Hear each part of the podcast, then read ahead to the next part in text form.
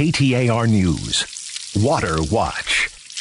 We're looking to save homes from using potable water for non potable uses. A system that allows the reuse of water in the home could be coming to Arizona. Melissa Lubitz with Netherlands based Hydraloop explains the unit itself is about the size of a refrigerator and can be installed in a utility room. It may look nondescript, but it allows for the reuse of what's called gray water. Gray water is lightly contaminated water. So anything in your bathroom sink that you've just washed your hands or brushed your teeth in your shower shower and bath where you just have soap and laundry as well. With a dual plumbing system, that water can be used again for flushing toilets, doing laundry, or outdoor irrigation once it's cleaned. We put it through our six steps of treatment within the fridge sized appliance to remove any sediment, any hair, all the soaps any organics, and especially all the bacteria. Hydraloop systems are expensive and require special plumbing setups, so they're most viable for new development. While Hydraloop's discussions with Arizona developers are on hold for now, Lubitz says the company is working with ASU to get their technology into pilot homes. Luke Forstner, KTAR News.